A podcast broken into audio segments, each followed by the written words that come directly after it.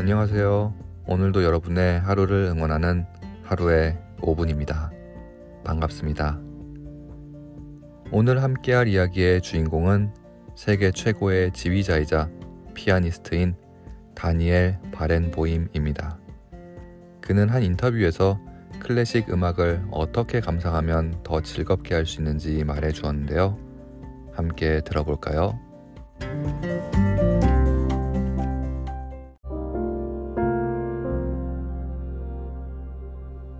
많은 사람들이 저에게 어떻게 음악을 들어야 하는지 물어봅니다.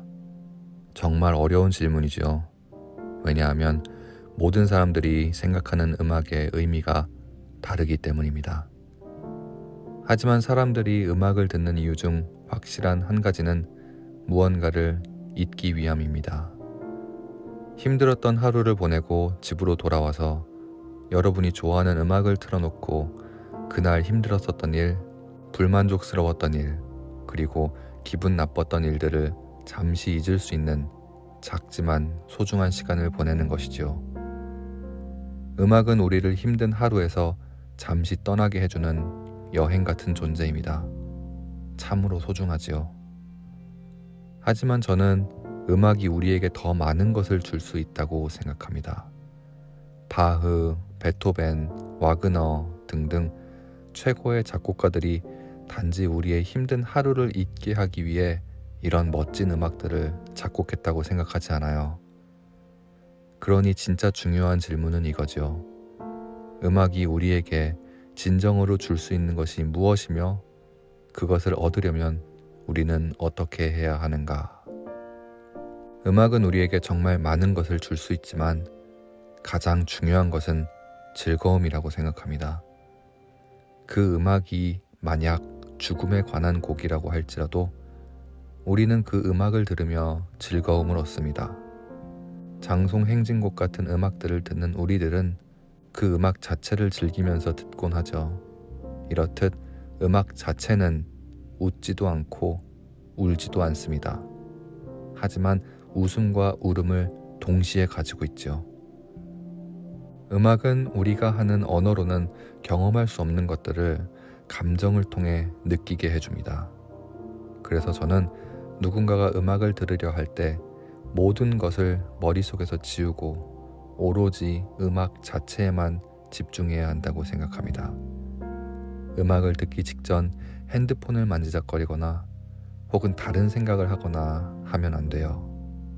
반드시 머리와 마음을 비우셔야 합니다. 그렇게 한다면 내가 정말 아무것도 아닌 진공 상태가 되어버리죠. 완전히 비어 있는 상태 말이에요. 그리고 그때에 음악을 틀어보세요. 그리고 그 음악의 첫 음이 귀에서 들릴 때 그 음을 꽉 쥐고 놓치지 마세요. 감상하면서 여러 가지 잡다한 생각들이 떠오를 겁니다. 하지만 처음에 들었던 음을 놓치지 않고 아름다운 연주와 함께 날아간다고 생각하면서 온전히 음악에만 집중하세요. 그렇게 한다면 듣지 못했던 모든 음들이 들리기 시작할 겁니다. 그리고 진정으로 그 음악이 주려는 즐거움을 깨닫게 됩니다. 우리가 살면서 경험하지 못했던 것들 말이죠. 그리고 이런 즐거움은 세상에서 우리가 우리 스스로에게 줄 수 있는 몇 안 되는 소중한 것입니다. 이런 즐거움을 얻기 위해 굳이 클래식 공부를 할 필요는 없습니다. 하지만 반드시 필요한 것은 우리들의 의지이죠.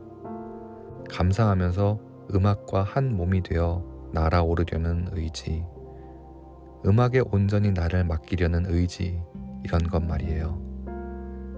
마치 우리가 누군가를 도와줄 때 우리를 아낌없이 희생하듯이 음악에게 우리를 온전히 내어 주어야 음악으로부터 소중한 보상을 받을 수 있습니다.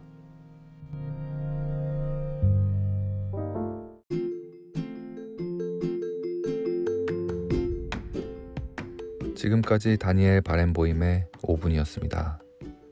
참 다양한 음악들은 우리에게 정말 많은 기쁨과 위로를 선물해주죠.